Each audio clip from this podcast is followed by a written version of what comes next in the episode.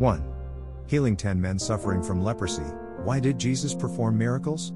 A. If Jesus really were divine, he should have been able to perform miracles. Jesus did just that. He healed the sick, walked on water, and even raised the dead. These miracles helped to support his claim that he was the true God come to earth to save mankind.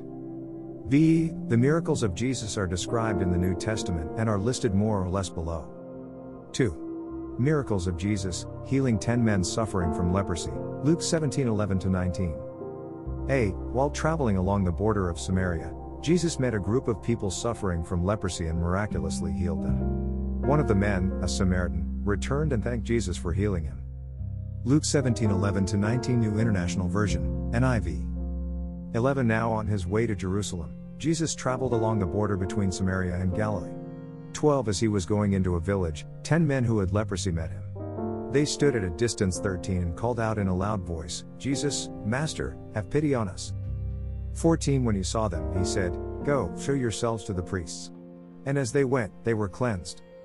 15 One of them, when he saw he was healed, came back, praising God in a loud voice. 16 He threw himself at Jesus' feet and thanked him, and he was a Samaritan. 17 Jesus asked, Were not all ten cleansed? Where are the other nine? 18 Has no one returned to give praise to God except this foreigner? 19 Then he said to him, Rise and go, your faith has made you well. B. Greek word that often is translated into English as leprosy was used to refer to a variety of diseases that affected a person's skin.